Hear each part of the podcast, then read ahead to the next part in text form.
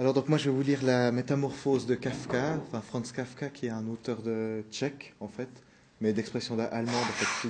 pratiquement tous ses bouquins il les a écrits en allemand. Euh, il est, je sais pas à peu près les dates, mais il est, il est du siècle passé, enfin début du siècle, parce que ce texte il date de 1912, un truc comme ça.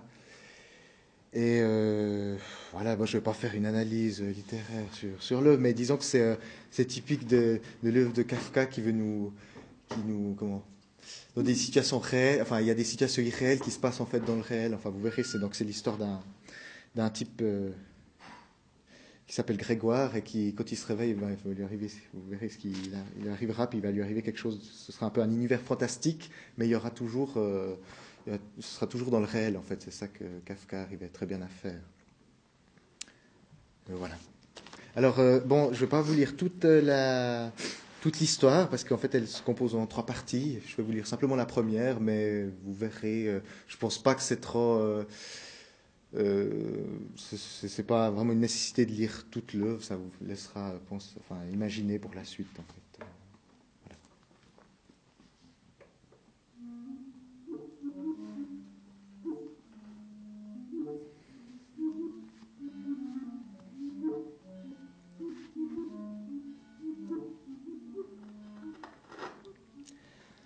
Au sortir d'un rêve agité, Grégoire Samsa s'éveilla transformé dans son lit en une véritable vermine. Il était couché sur le dos, un dos dur, comme une cuirasse, et en levant un peu la tête, il s'aperçut qu'il avait un ventre brun, en forme de voûte divisée par des nervures archaïques. La couverture, à peine retenue par le sommet de cet édifice, était près de tomber complètement. Et les pattes de Grégoire, pitoyablement minces pour son gros corps, papillotaient devant ses yeux. Que m'est-il arrivé pensa-t-il. Ce n'était pourtant pas un rêve. Sa chambre, une vraie chambre d'homme, quoique un peu petite à vrai dire, se tenait bien sage entre ses quatre murs habituels. Au-dessus de la table où s'étalait sa collection d'échantillons de tissu, Grégoire était voyageur de commerce. On pouvait toujours voir la gravure qu'il avait découpée récemment dans un magazine.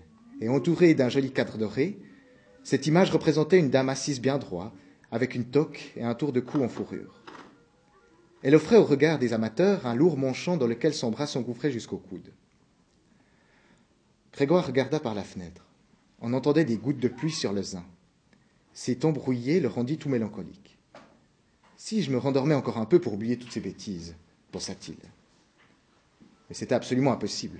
Il avait l'habitude de dormir sur le côté droit et ne pouvait parvenir, dans sa situation présente, à adopter la position voulue. Il avait beau essayer de se jeter violemment sur le flanc, il revenait toujours sur le dos avec un petit mouvement de balançoire.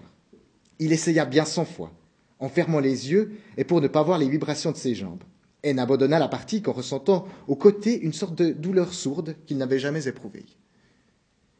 Quel métier, pensa-t-il.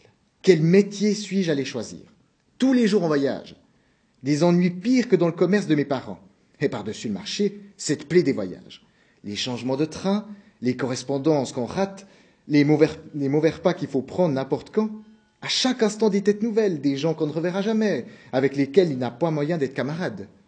Que le diable emporte la boîte. Il sentit une petite démangeaison en haut du ventre, s'approcha un peu plus du bois du lit en se traînant lentement sur le dos, pour pouvoir mieux lever la tête et aperçut à l'endroit qu'il démangeait toute une série de, de petits points blancs auxquels il ne comprit rien. Il essaya de tâter l'endroit avec une de ses pattes, mais il dut la retirer bien vite, car ce contact lui donnait des frissons glacés.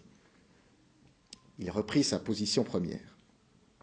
Il n'y a rien d'aussi abrutissant, pensa-t-il, que de se lever toujours si tôt. L'homme a besoin de son sommeil, et dire qu'il y a des voyageurs qui vivent comme des femmes de harem.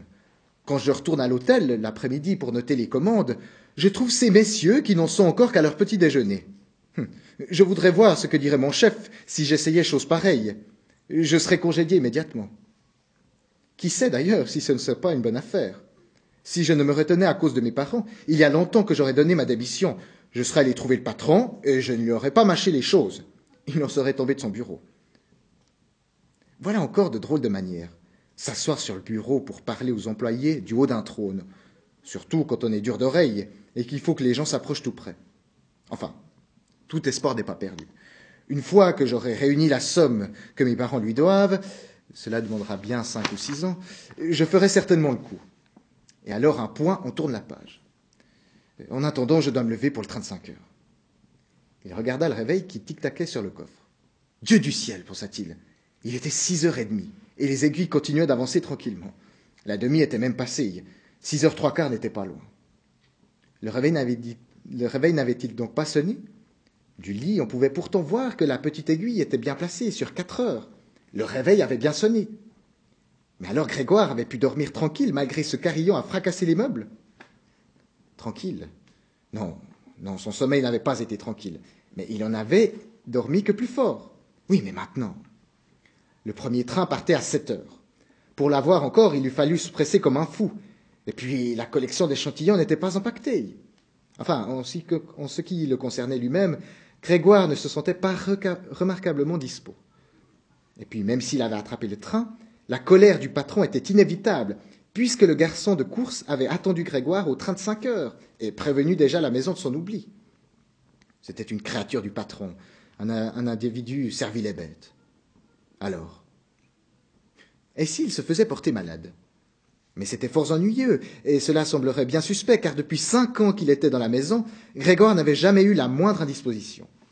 Le patron viendrait avec le médecin des assurances, il reprocherait aux parents la fainéantise de leur fils et couperait court à toute objection, en arguant des affirmations du médecin pour lequel il n'y avait jamais de malade, mais seulement des paresseux. Se tromperait-il d'ailleurs tellement en l'occurrence? Grégoire se sentait parfaitement en forme. N'eût été besoin de dormir vraiment superflu après une si longue nuit. Il avait même un appétit singulier.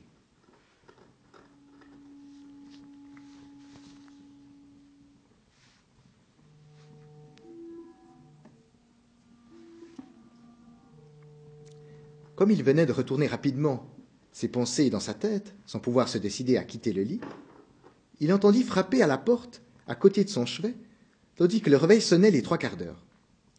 Grégoire, appelait-on. C'était sa mère. Il est sept heures moins le quart. Est-ce que tu ne voulais pas prendre le train? La douce voix. Grégoire frémit en s'entendant répondre. On reconnaissait bien son organe. Il n'y avait pas là à s'y méprendre. C'était bien lui qui parlait mais il se mêlait à sa voix un piaulement douloureux, impossible à réprimer, qui semblait sortir du très fond de son être, et qui ne laissait aux mots leur vraie figure que dans le premier instant pour brouiller ensuite leur résonance, au point qu'on se demandait s'il en avait bien entendu. Grégoire aurait voulu détailler sa réponse, mais dans ces conditions, il se contenta de dire Si, si, maman, merci, je me lève. Sans doute la porte empêchait-elle de juger du changement survenu dans la voix de Grégoire car l'explication rassura la mère qui s'éloigna en traînant ses pantoufles. Mais cette petite conversation avait fait remarquer aux autres membres de la famille que Grégoire, contre toute attente, se trouvait encore au lit. Et le père s'était mis à frapper à la porte latérale doucement, mais avec le poing. Grégoire Grégoire criait-il. Qu'y a-t-il donc?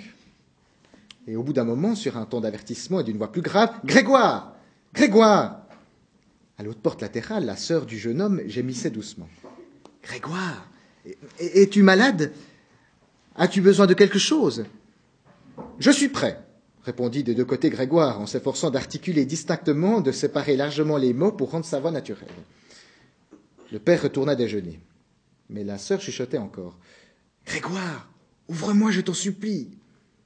Grégoire n'eut garde de se rendre à cette invitation.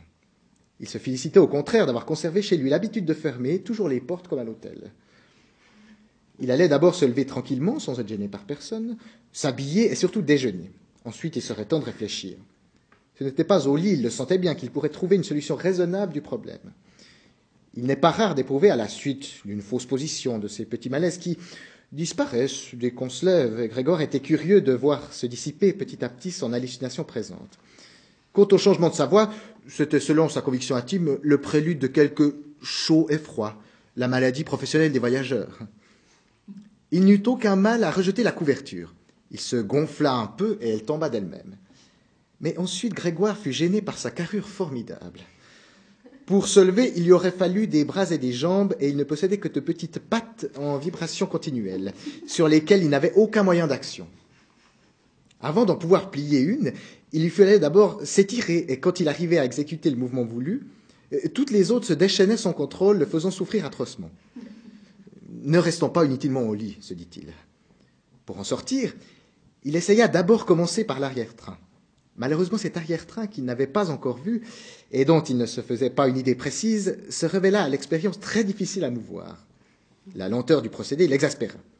Il réunit toutes ses forces pour se jeter en avant, mais ayant mal calculé sa trajectoire, il se heurta violemment contre l'un des du lit. Et la cuisante douleur qu'il en ressentit lui apprit que la partie inférieure de son corps était sans doute la plus sensible. Il voulut donc, changeant de tactique, commencer par le haut de son corps, et tourna prudemment la tête vers le haut du lit. Il y réussit sans peine, et le reste de sa masse, malgré son poids et son volume, finit par suivre et s'orienter du même côté. Mais quand la tête fut sortie et qu'elle pendit dans le vide, Grégoire eut peur de continuer. S'il tombait dans cette position, il se briserait le crâne, à moins d'un miracle. Et ce n'était pas le moment de perdre ses moyens. Mieux valait rester au lit. Pourtant, lorsque poussant un soupir après tant de peine, il se retrouva étendu comme auparavant, lorsqu'il vit ses petites pattes se livrer bataille avec plus d'acharnement que jamais, désespérant de trouver aucun moyen de restaurer la paix et l'ordre dans cette société despotique, il recommença à croire qu'il ne pouvait absolument pas rester au lit et qu'il fallait raisonnablement tout sacrifier à la plus petite chance de sortir de là. Il ne se rappelait pas moins que les réflexions désespérées ne valent pas la réflexion froide et sage. D'ordinaire, dans ces moments-là, il concentrait ses regards sur la fenêtre pour en tirer des encouragements et des motifs d'espoir. Mais ce jour-là, la rue n'avait rien à lui dire. Le brouillard n'annonçait rien de bon. Sept heures, pensa-t-il. Déjà sept heures et le brouillard n'a pas diminué. Il se recoucha un moment pour ménager sa respiration et ses forces, comme s'il attendait du calme complet le retour de la vie normale. Puis il se dit Avant le quart, il faut absolument que je sois debout. D'ici là, d'ailleurs, on aura envoyé quelqu'un de la maison pour me demander car le magasin ouvre avant sept heures. Et il se mit à se balancer sur le dos pour sortir du lit dans, dans toute sa longueur et d'une seule pièce. De cette façon, il pourrait toujours préserver sa tête en la tenant levée pendant le saut, son dos, qui lui semblait assez dur, ne risquait rien sur le tapis. Il ne craignait que le vacarme de sa chute, qui allait retentir dans toute la maison, y propageant l'effroi, ou tout du moins l'inquiétude. Quand il eut une moitié du corps hors du lit, avec la nouvelle méthode, c'était plutôt un jeu qu'une corvée, il n'y avait qu'à se balancer par secousses, il se mit à penser à la facilité avec laquelle il aurait pu se lever s'il avait eu un peu d'aide. Deux personnes fortes comme son père et la bonne auraient amplement suffi. Il n'aurait eu qu'à passer le bras sous, son dos, rond, le dégageant du lit, s'incliner ensuite avec leur fardeau, et puis attendre prudemment qu'il eût fini d'opérer son rétablissement sur le sol, où il fallait espérer que ses pattes trouveraient enfin leur raison d'être. Mais même si les portes n'avaient pas encore été fermées, aurait-il vraiment bien fait d'appeler à l'aide? À cette idée, malgré tout son malheur, il ne put réprimer un sourire. L'opération était déjà si avancée qu'en accentuant son mouvement d'escarpolette, il se sentait presque perdre l'équilibre. Il lui fallait prendre une décision définitive, car il ne disposait plus que de cinq minutes avant l'écoulement du quart d'heure fatidique. Mais soudain, il entendit sonner. Quelqu'un est venu du magasin, se dit-il, et il sentit son son se figer, tandis que ses petites pattes accéléraient leur sarabande. Il n'entendit rien d'un instant et pensa, dans, dans une lueur d'espoir absurde, que personne n'allait ouvrir. Mais la bonne, comme toujours, se dirigea d'un pas ferme vers la porte. Le premier mot du visiteur suffit à Grégoire pour l'identifier. C'était le gérant lui-même. Pourquoi fallait-il que Gérard fût condamné à servir dans une maison où l'on soupçonnait toujours le pire à la moindre inadvertance du personnel? Ses employés étaient-ils donc tous des fripouilles, sans exception? Ne se trouvait-il dans leur nombre aucun de ces serviteurs dévoués et fidèles qui, s'il leur arrive par hasard de s'oublier une ou deux heures le matin, se trouvent si malades de remords qu'ils n'en peuvent plus quitter le lit? N'aurait-il vraiment pas suffi d'envoyer au renseignement un apprenti quelconque, si toutefois un pareil interrogatoire était nécessaire, au lieu de déranger immédiatement le gérant, comme pour montrer à toute la famille, qui n'en pouvait, mais que l'éclaircissement d'une affaire aussi suspecte ne pouvait être confié qu'à l'intelligence du grand Manitou Ces réflexions irritèrent tellement Grégoire qu'il se jeta de toute sa force hors du lit. Ce fut moins le résultat d'une détermination véritable que son irritation. Il en résulta donc un choc bruyant, mais non le vacarme redouté. Le tapis ayant amorti la chute et le dos du jeune homme étant plus élastique qu'il ne l'avait d'abord pensé. Le bruit sourd ne s'était accompagné d'aucun grabuge. La tête seule avait souffert. Grégoire, ne l'ayant pas relevée suffisamment, se l'était cogné dans sa chute. Il de la tourner un peu pour la frotter sur le tapis de douleur et de colère. Il y a quelque chose qui vient de tomber, dit le gérant dans la pièce de gauche. Grégoire se demanda si un jour il ne pourrait pas arriver quelque malheur du même genre à cet homme. Après tout, rien ne s'y opposait. Mais comme une réponse brutale, on entendit des pas, des souliers qui craquaient. Et dans la pièce de droite, la sœur avertissait. Grégoire, chuchota-t-elle, le gérant est venu. Je sais, dit Grégoire. Mais il n'osa parler si fort que sa sœur parvint à l'entendre. Grégoire, disait maintenant le père dans la pièce de gauche, Monsieur le gérant vient demander pourquoi tu n'es pas parti au premier train. Nous ne savons que lui répondre. D'ailleurs, il veut te parler personnellement. Allons, fais-nous le plaisir d'ouvrir la porte. Il aura la bonté d'excuser le désordre de ta chambre. On entendit le gérant l'interrompre en criant. Bonjour, monsieur Samsa. Il est malade, lui dit la mère, tandis que le père poursuivait son discours. Il est malade, croyez-moi, monsieur le gérant. Comment aurait-il manqué le train sans cela? Ce garçon n'a que son commerce dans la tête. Je me fais même du mauvais son à voir qu'il ne sort jamais après souper. Croiriez-vous qu'il vient de passer huit jours ici et qu'il est resté tous les soirs à la maison? Il s'installe devant la table et il reste là sans rien dire à lire le journal ou à étudier ses indicateurs. Sa plus grande débauche, c'est de fabriquer des babioles avec sa scie à découper. Dernièrement, il a travaillé à un petit cadre, en deux, trois séances, c'était fini. Et joli comme tout. Vous verrez ça dans sa chambre, vous en serez étonné. Dès que Grégoire ouvrira, vous pourrez regarder. D'ailleurs, je suis bien content que vous ayez eu l'idée de venir. Sans vous, nous n'aurions jamais pu décider Grégoire ouvrir sa chambre, tellement ce garçon était têtu. Il est sûrement malade, bien qu'il n'ait pas voulu encore venir ce matin. J'arrive articula Grégoire avec une lenteur circonspecte. Mais il continua de faire le mort pour ne pas perdre un mot de la conversation. Je ne puis, en effet, madame, m'expliquer la chose autrement, déclarait le gérant, espérant que ça ne sera rien de grave. Cependant, il me faut dire que nous autres commerçants devons souvent, par bonheur ou par malheur, comme vous voudrez, faire passer les affaires avant nos petits malaises. Eh bien, monsieur le gérant peut-il entrer maintenant? demanda le père impatienté en frappant de nouveau à la porte. Non, dit Grégoire. À gauche, il y eut un silence pénible. À droite, la sœur se mit à sangloter. Pourquoi n'allait-elle pas rejoindre les autres? Sans doute venait-elle seulement de se lever et n'était-elle pas encore vêtue Et pourquoi donc pleurait-elle? Parce qu'il ne se levait pas pour faire entrer le gérant Qu'il risquait de perdre son poste dès que le patron recommencerait à accabler ses parents de mêmes réclamations qu'autrefois Souci vraiment déplacé. Grégoire était encore là et ne pensait pas le moins du monde à abandonner sa famille. En cet instant, évidemment, il gisait sur un tapis, et personne, en le voyant dans cet état, n'aurait pu exiger sérieusement qu'il fît entrer le gérant dans sa chambre. Mais ce n'était tout de même pas à cause de cette petite impolitesse, qu'il trouverait d'ailleurs bien le moyen de faire excuser plus tard, qu'on allait le mettre immédiatement à la porte. Et Grégoire trouva qu'il eût été plus raisonnable en ce moment de le laisser tranquille que de l'accabler de discours et de gémissements. Mais c'était justement l'incertitude des autres qui causait leur inquiétude et les excusait d'agir ainsi. Maintenant, le gérant élevait la voix. Monsieur Samsa, criait-il, que se passe-t-il donc? Vous vous barricadez là dans votre chambre, vous ne répondez que par un oui ou par un non, vous plongez inutilement vos parents dans l'angoisse et vous négligez vos devoirs professionnels. Je l'ajoute entre parenthèses d'une façon complètement inouïe. Je parle ici au nom de vos parents et de votre directeur, et je vous prie très sérieusement de nous donner immédiatement une explication des plus nettes. Je suis complètement stupéfait. Je vous prenais pour un garçon tranquille, raisonnable. Et voilà que tout d'un coup, vous vous donnez des airs de vouloir étonner la galerie par vos extravagances.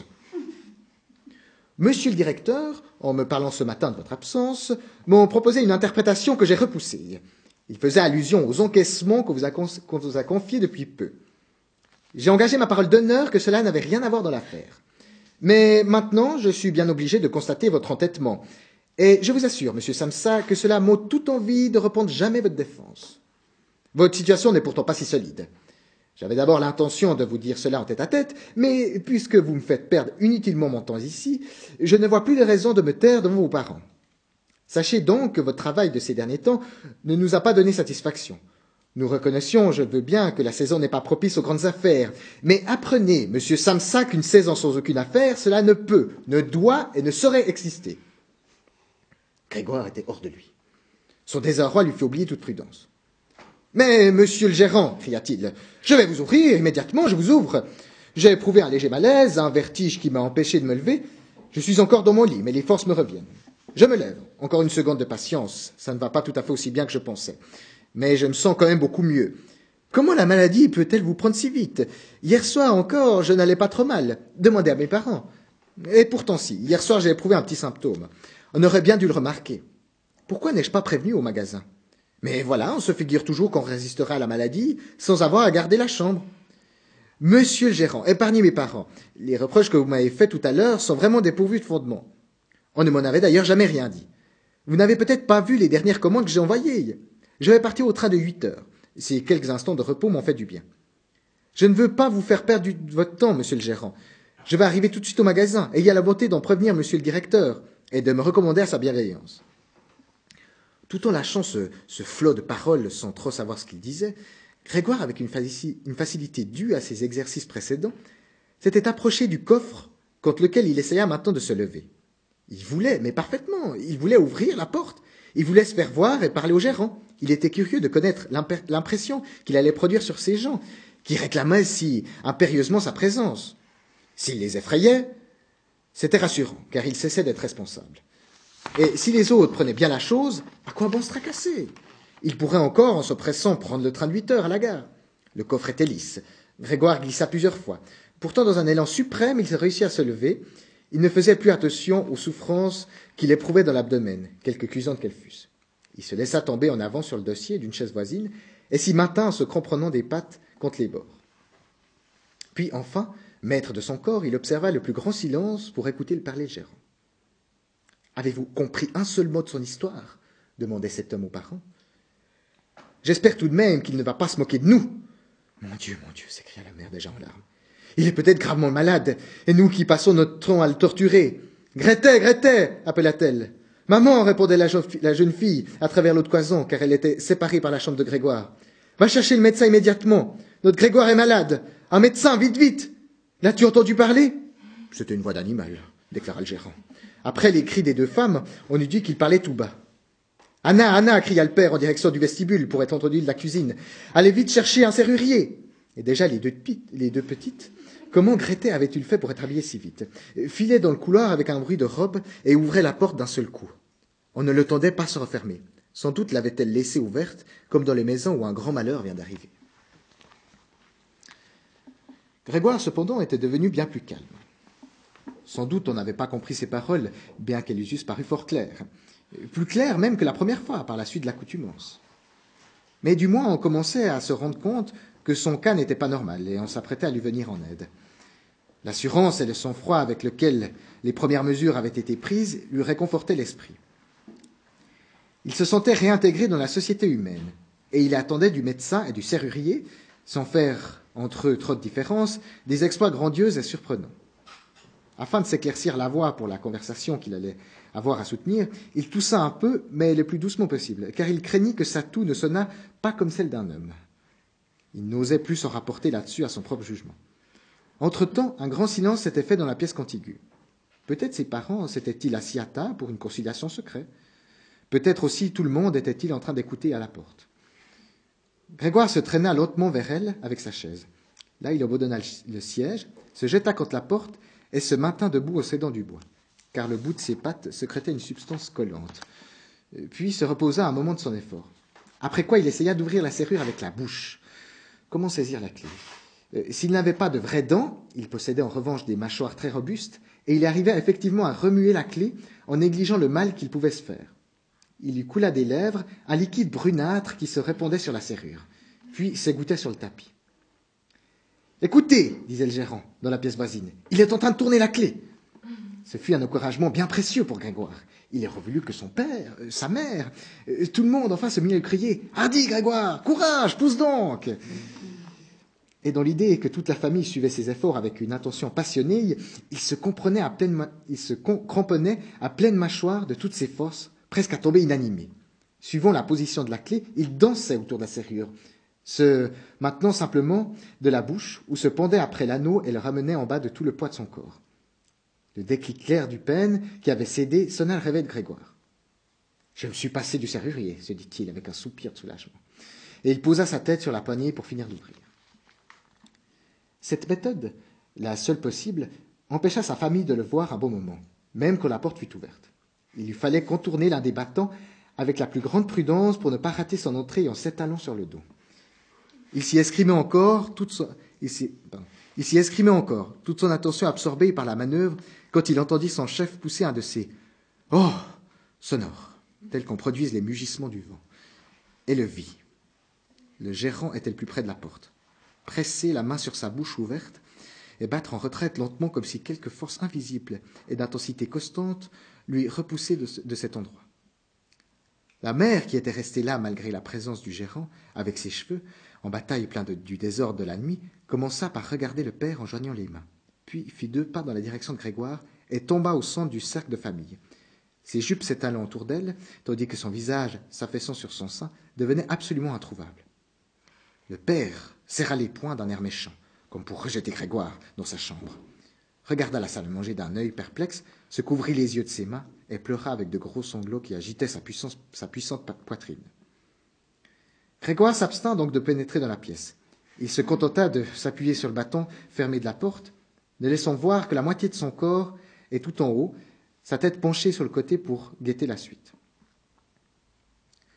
Cependant, le temps s'était beaucoup éclairci. On voyait nettement de l'autre côté de la rue un morceau de la maison d'en face. De la rue, un morceau de la maison d'en face, un long hôpital noirâtre, avec les fenêtres régulières qui trouaient durement sa façade. Il pleuvait encore, mais par grandes gouttes bien séparées qui tombaient sur le sol une à une. La vaisselle du petit déjeuner s'étalait abondamment sur la table, car ce repas était pour le père le plus important du jour, il le prolongeait des heures entières par la lecture de divers journaux. Sur la cloison, on pouvait voir Grégoire, photographié en lieutenant, comme au temps de son service, souriant la main sur son sabre, heureux, de vivre, et semblant par son allure exiger le respect de sa tenue. La porte étant ouverte, on découvrait à travers celle du vestibule l'espace qui s'étendait au-delà du palier et les premières marches de l'escalier. Grégoire déclara, conscient d'être le seul à avoir conservé son calme, je vais m'habiller tout de suite, ranger mes échantillons et partir. Voulez-vous me laisser partir? Voulez-vous? Vous voyez bien, monsieur le gérant, que je n'y mets pas d'entêtement. Les voyages sont pénibles, sans doute, mais je ne saurais m'en passer. Où allez-vous donc, monsieur le gérant? Au magasin? Oui? Leur ferez-vous de tout un rapport fidèle? On peut se trouver un instant dans l'incapacité d'accomplir sa besogne. Mais c'est alors le bon moment pour se rappeler ses anciens travaux et se mettre en tête que l'obstacle franchi en apportera deux fois plus de cœur à l'ouvrage. Je dois tant à monsieur le directeur, vous le savez bien. J'ai mes parents ma sœur à ma charge. Je suis dans une mauvaise passe, mais j'en sortirai par le travail. Seulement, ne me rendez pas la chose trop difficile, elle l'est déjà suffisamment. Prenez mon parti au magasin. Je sais bien qu'on n'aime pas le voyageur. On croit qu'il gagne un argent fou et qu'il mène une vie de pacha. Et je comprends que la situation actuelle n'encourage pas à revenir sur ce préjugé. Mais vous, monsieur le gérant, vous qui jugez mieux des circonstances que le reste du personnel, mieux que monsieur le directeur lui-même, soit dit entre nous, car il peut, en sa qualité d'employeur, se laisser influencer facilement au préjudice d'un employé. Vous n'ignorez pas, vous, que le voyageur, qui n'est presque jamais au magasin de toute l'année, se trouve souvent victime d'un simple racontard, d'un hasard, d'une réclamation gratuite, et qu'il lui est absolument impossible de, se défendre, qu'il ne sait même pas qu'on l'accuse. Puisqu'il n'apprend qu'en revenant épuisé de son voyage, quand les tristes conséquences d'une affaire aux causes de laquelle il ne peut plus remonter le font pâtir dans son propre corps. Monsieur le gérant, ne partez pas sans un geste qui me montre que vous me donnez au moins un petit peu raison. Mais le gérant, au premier mot de Grégoire, s'était détourné pour ne plus le regarder qu'en faisant la moue par-dessus son épaule, tout agité d'un tremblement convulsif. Pendant le discours de Grégoire, au lieu d'écouter froidement, il s'était retiré, tout en gardant à vue petit à petit vers la porte. On eût dit qu'une loi secrète lui interdisait de quitter la pièce. Il avait déjà gagné le vestibule, et quand il sortit le dernier pied de la salle à manger, ce fut d'un mouvement si brusque qu'on eût pu croire que le plancher lui brûlait les souliers. Puis il lança de loin sa main vers la rampe, comme si quelque délivrance surnaturelle l'attendait au bas de l'escalier. Grégoire comprit qu'il ne fallait à aucun prix le laisser partir dans cet état, s'il tenait à conserver son poste. Malheureusement, ses parents voyaient moins clair dans la situation. Depuis le temps que leur fils était dans ce commerce, ils s'étaient ancrés dans l'idée que Grégoire était casé pour la vie, et leur souci présent absorbait trop leur âme pour qu'ils trouvassent encore la force de prévoir.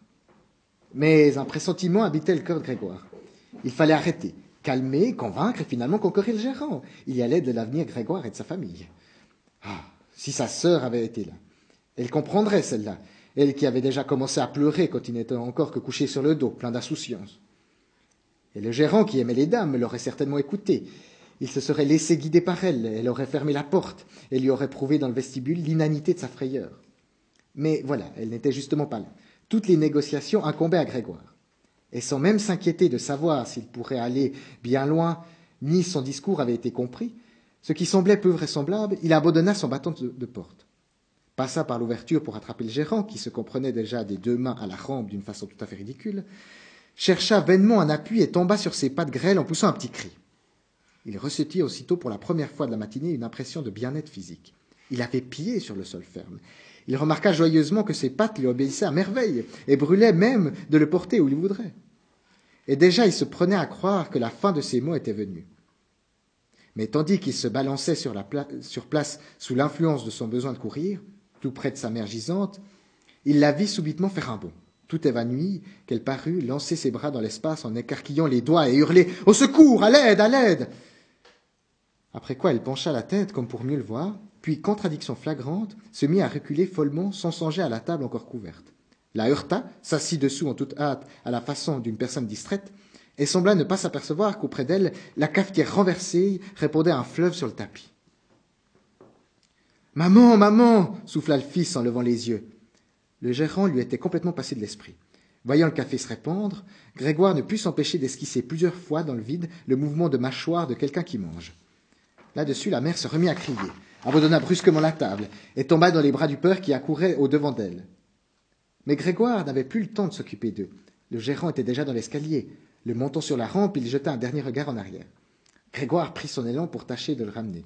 Le gérant, soupçonnant sans doute quelque chose, sauta d'un bond plusieurs marches et disparut en poussant un ouh, qui, retentit dans toute la cage d'escalier.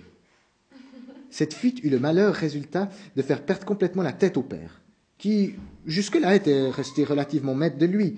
Au lieu de courir lui-même après le gérant, ou tout au moins de ne pas entraver Grégoire dans sa poursuite, il, empoigna de la main droite la canne que le visiteur avait abandonnée sur une chaise, avec son pardessus et son chapeau, saisit de la main gauche un journal qui traînait sur la table et se mit en devoir de taper des pieds tout en ajoutant le journal et la canne pour repousser Grégoire dans ses quartiers.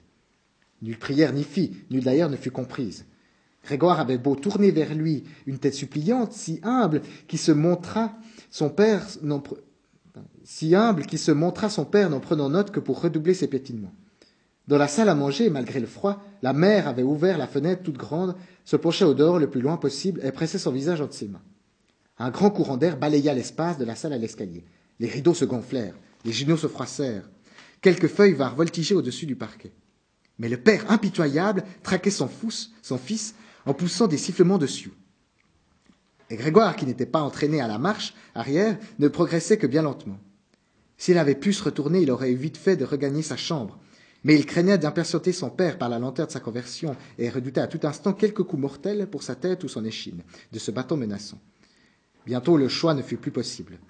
Grégoire constata avec épouvante que lorsqu'il marchait en arrière, il n'était pas maître de sa direction.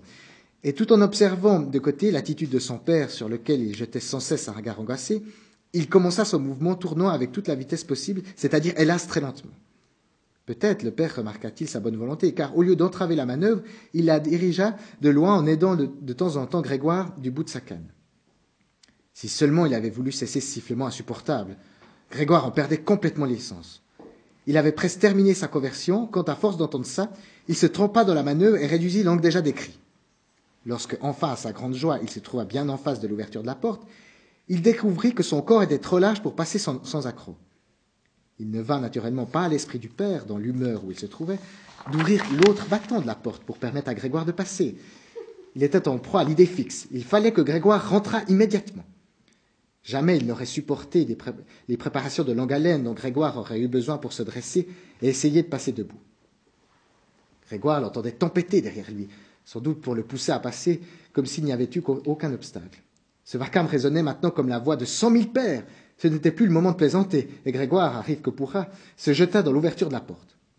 Il y demeura dans une position oblique, le corps levé d'un côté et le flanc râpé par le bois du chambranle dont la pâture blanche se couvrit de vilaines taches brunes. Il était pris et ne pouvait s'en tirer seul. D'un côté, ses plates flottaient en l'air, vibrant dans le vide, de l'autre, elles s'étaient douloureusement coincées sous son corps. Alors le père lui envoya de derrière un coup solide qui cette fois procura à Grégoire un véritable soulagement. Il décrivit une trajectoire assez longue et tomba au milieu de la chambre, perdant son son. La porte fut fermée d'un coup de canne et le silence se mit enfin à régner.